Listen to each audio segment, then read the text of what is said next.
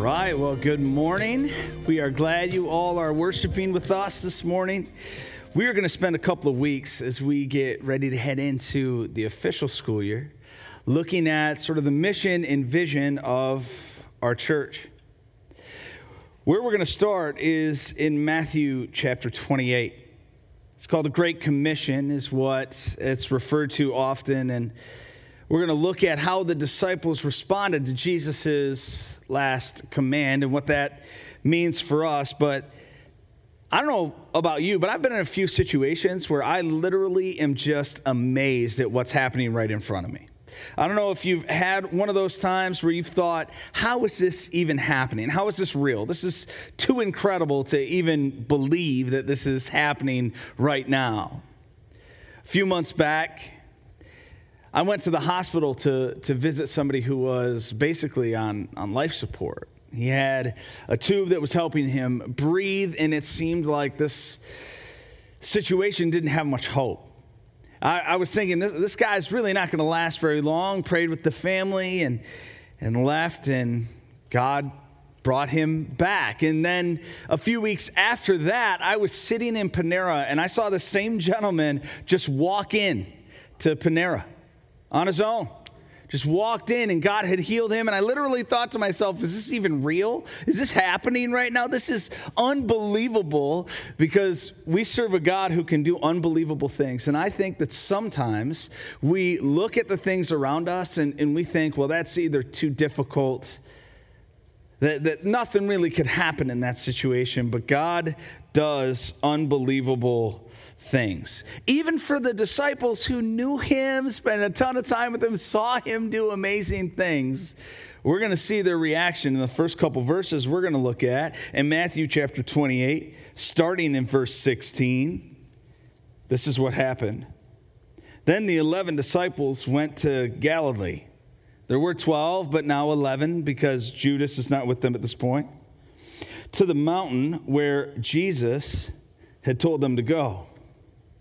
When they saw him, they worshiped him. This is a man they saw crucified. When they saw him, they worshiped him, but some doubted.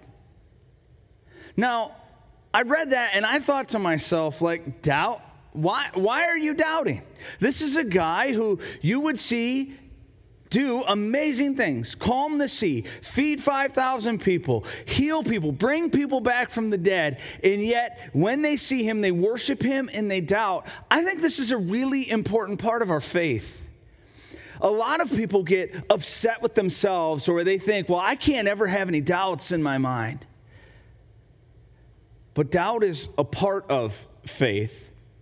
We need to trust and have faith through our doubt.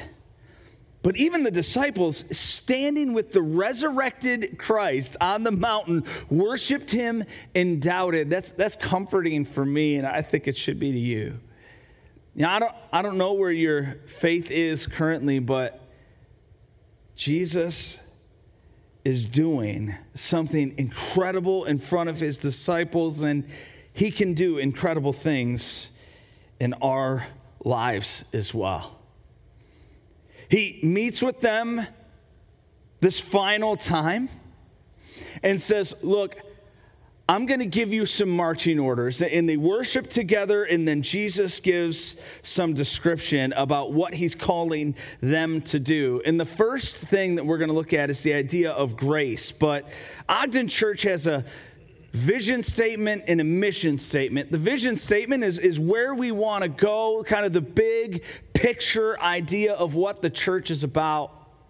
It says Ogden Church is a worshiping community seeking to glorify God. I don't know if any of you were here last week. We talked about the purpose of your life is to glorify God and enjoy Him forever, referencing the Westminster Shorter Catechism.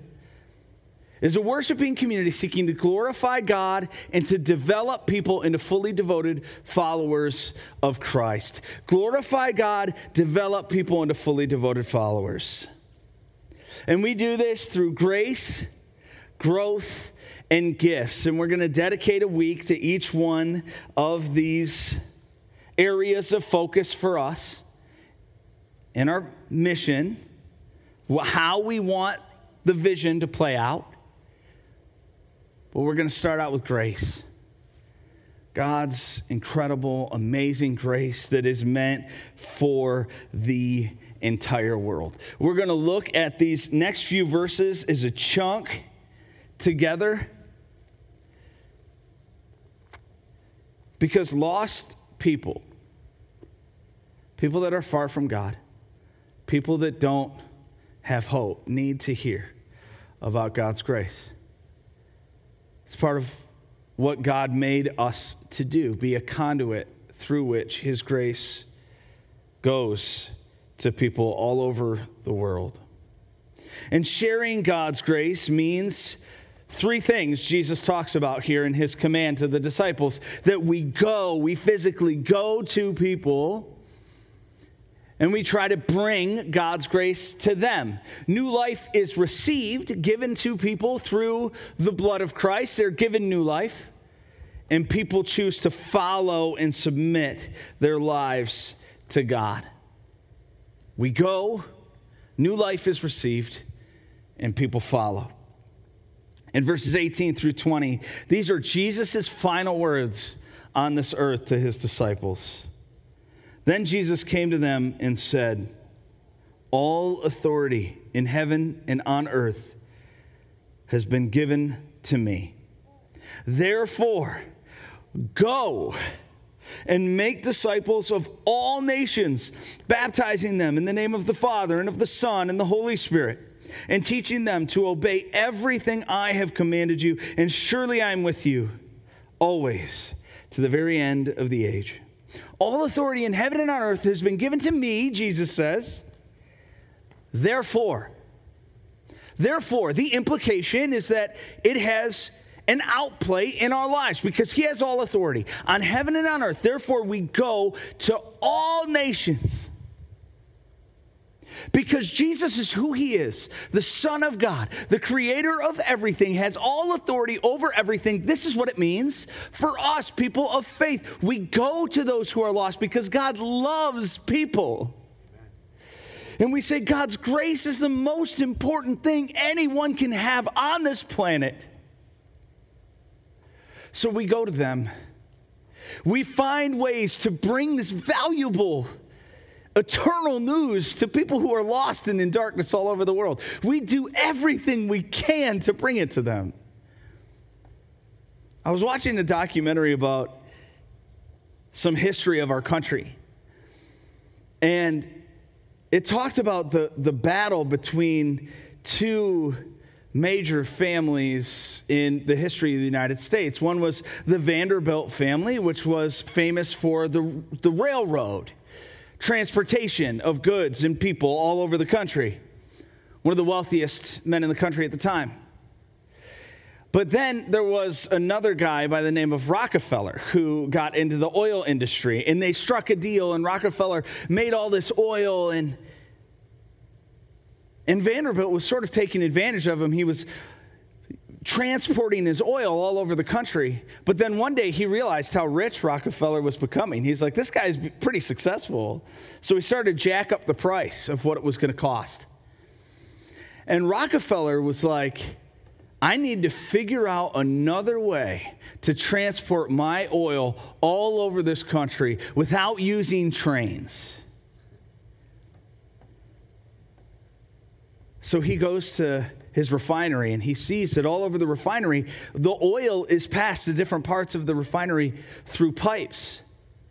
And this is how oil pipelines started all over the country now. He decides, I'm going to bypass the trains to get my oil everywhere to the people that need it. Why? He was able to overcome crazy obstacles, think intuitively, come up with a brand new idea that nobody had ever thought of because what he had, he knew was valuable and he was going to overcome obstacles to get it to the people that needed it.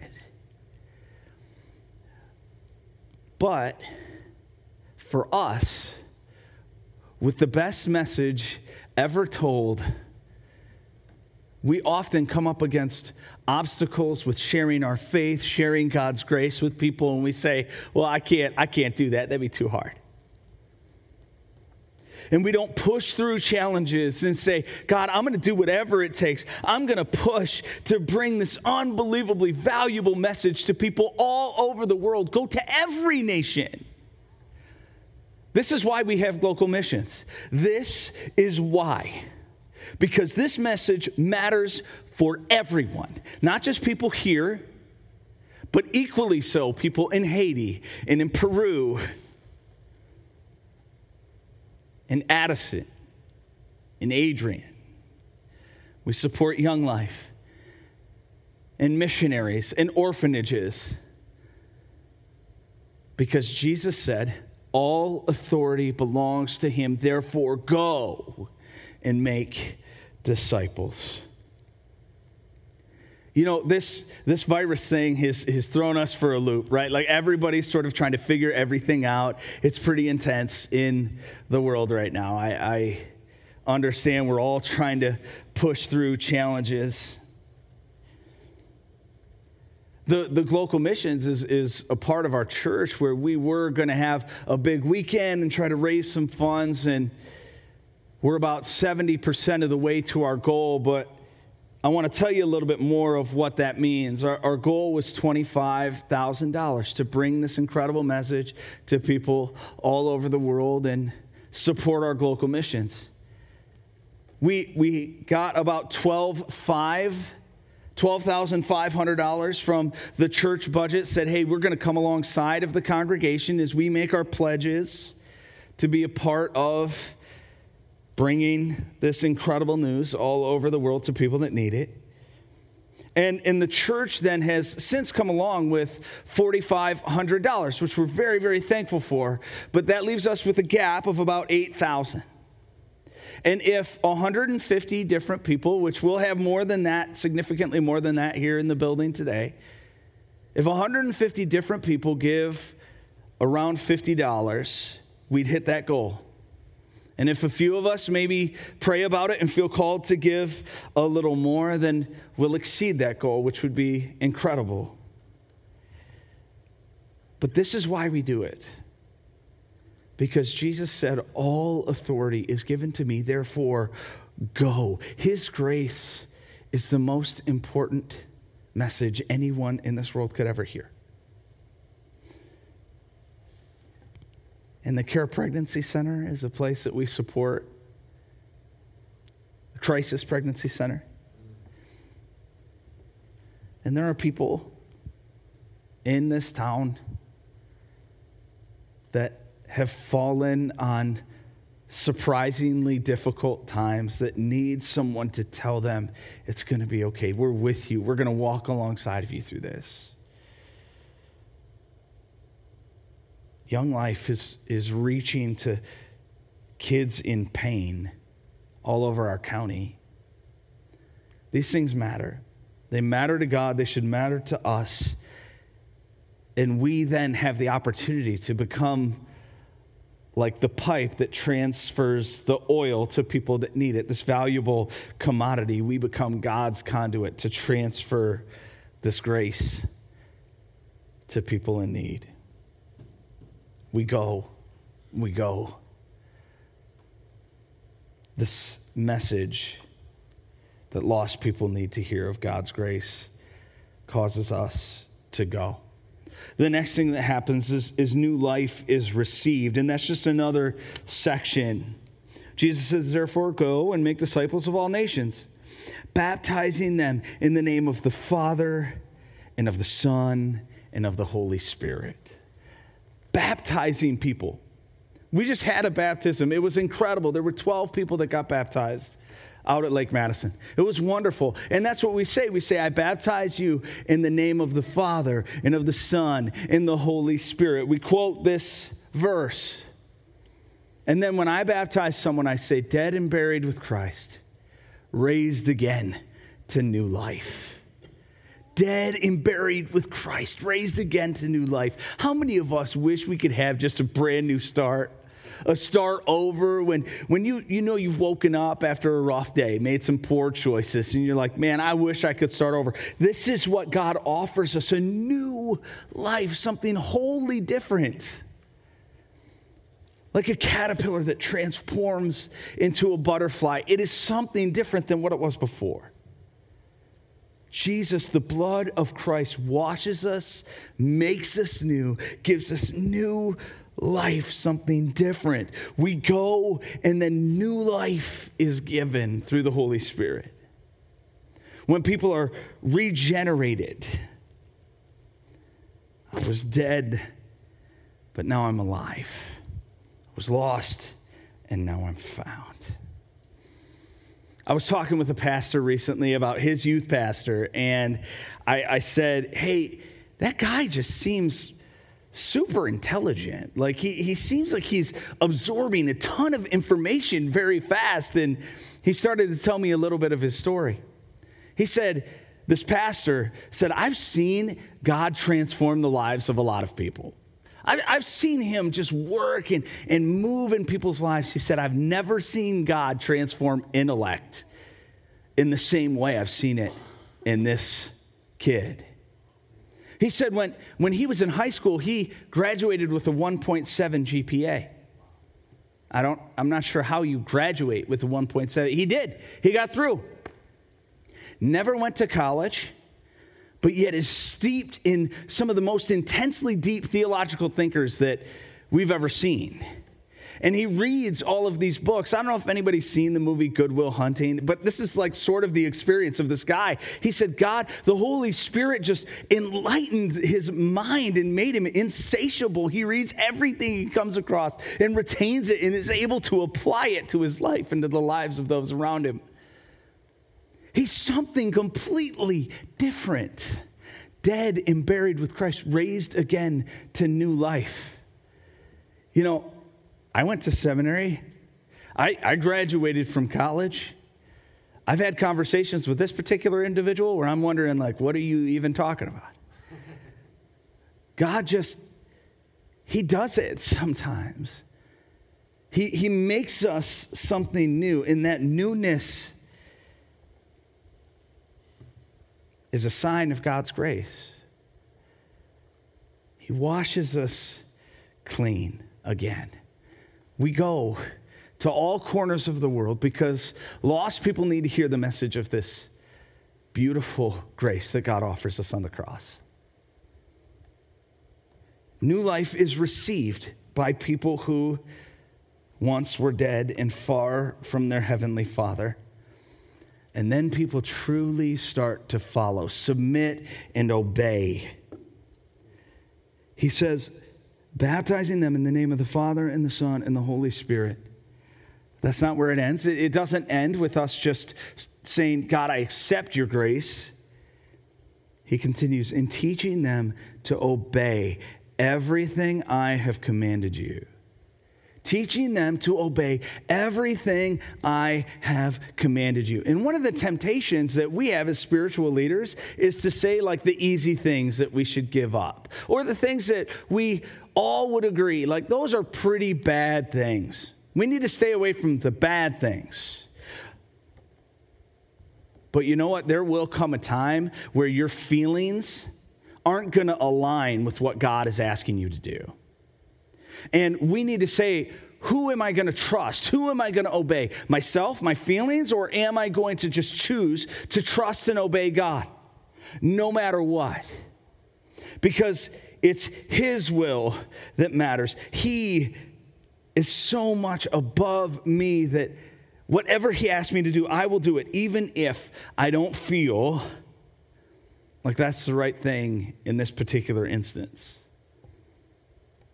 Like, for example, like local missions, sometimes we hang on to our finances, especially when there's a uncertain economic climate that we're going through right now. We can hang on to those things. But what does it look like for us to say, God, I'm going to choose to obey you, even if it doesn't necessarily line up? Lysa TerKeurst wrote a book called Radically Obedient. And in it, she wrote, What if you woke up in a bad mood and just don't feel like being obedient? Choice. Obey based on your decision to obey, not on your ever changing feelings. Our feelings, especially for us as, a, as Americans, become the driving force of why we make decisions. I didn't feel like it. I'm not interested. I don't want to. But true submission says, God, I, I trust you even more than I trust myself. I know that you want what's best for me, and I'm going to say, look, even if everything in me wants to do this thing, I will not do that because I trust you. My feelings won't manipulate me or control me. I'm going to choose to be obedient. Now, where does this motivation for obedience come from? How can we live in freedom to obey instead of thinking that if I obey, I somehow get some credit before God? Because we're reminded over and over again in Scripture that the saving gift that God gives us is not by our own merit, it's something that Jesus gives us as a free gift that He purchased on the cross that we can't purchase for ourselves. You know, imagine two people for a moment. One has lung cancer. Both of these people have lung cancer, and, and it's really developed and far along, and there's, there needs to be a change that takes place. And the doctor takes the person and says, Hey, you, you, need, you need to quit smoking. It's crucial that you quit smoking. The person leaves the office and you know, get some patches and try some gum. And, you know, I, I know you probably know somebody like this, kind of fallen on the wagon, off the wagon, on the wagon, off the wagon, tried to quit smoking, just can't get, can't get their way all the way there. And that's motivating. To hear a doctor say, you need to quit smoking for your own health, it would, it would really help you. But imagine a second person their lungs are shot. They go into the doctor. They say, Look, uh, you are pretty far along in this, and you really need, you really need some help. And then that, that person goes home from that appointment, and their father passes away. And as a result of their father passing away, they say, Hey, he had really healthy lungs. We're going to take his lungs and we're going to transplant them into you, and you're going to get a fresh start because somebody you loved sacrificed for you to have a new beginning. Now, you go in and, and you get that transplant, you get new lungs. Do you think you would struggle with smoking after that? I, am guessing if it, if it were me, I wouldn't touch a cigarette. I would, and I would joyfully walk away from it. I would be like, "There's no way I'm going to trample on the gift that I was given. This person allowed me to have a fresh new start." And this is obedience out of a place of relational love sacrifice. Jesus knows you. He loves you, and He died for you. And when we find ourselves living through the gift of God's grace, we can obey in freedom, not to earn something, but to say, God, I'm going to offer you everything because you gave everything for me. I will hold nothing back from you. Lost people need to hear this message of God's grace, so we go to them God gives new life, and people are called to follow after God. In his final sentence, he says here, And surely I am with you always to the very end of the age. You know, I think part of this virus situation has caused us to feel pretty separated from each other. We don't feel like we're able to connect with other people very well. But for a Christian, for somebody who's submitted their life to Christ, been given this new life, and tries to live in obedience in this new life that we've been given, you're never alone. You are never by yourself. Jesus says, I am with you. Maybe you feel like it's too big of a task. Go to every nation? Go all over the world? I'm, I'm, I'm supposed to help baptize people, bring people into this. God's going to use me to be a part of bringing people to new life? Real obedience, following everything that He said? That sounds crazy. But then He ends it with, Surely I am with you always to the very end of the age. This task, it really is too big for any of us. But it's not too big and has never been too big for God. And when He is with us, there's nothing that's too big for us to take on. I watch a show with my kids sometimes, like they're kind of into Bear Grylls and survival shows.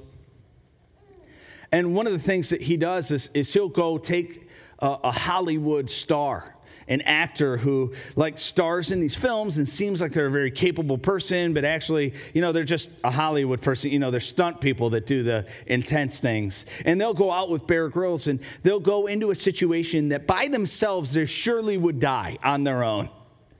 But Bear Grylls figures out all these survival techniques. He's like, this is how we need to belay down this cliff, and this is how we can start a fire, and this is how we can catch food so we can survive. He knows all the things that need to be known to survive and live and thrive, even when many of us on our own wouldn't be able to do it. And this is exactly the situation a Christian finds themselves in a world that's trying to take us down enemies that are trying to deceive and lie and kill and destroy and cause division everywhere.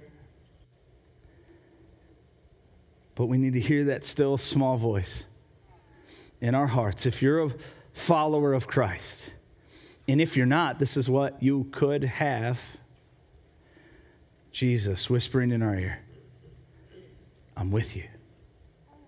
I'm with you always even to the very end of the age.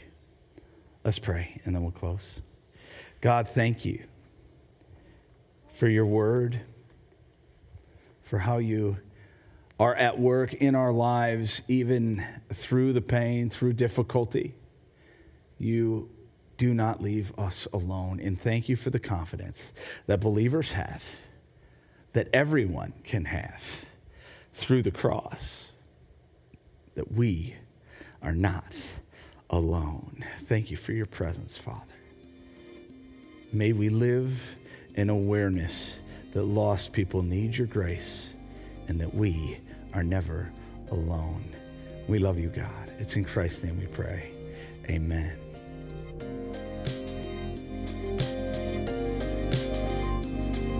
We hope you enjoyed this message from Ogden Church. We would love to have you join us on Sunday mornings at 9 or 10:30 a.m. If you would like any more information, you can find us on Facebook or at ogdenchurch.org.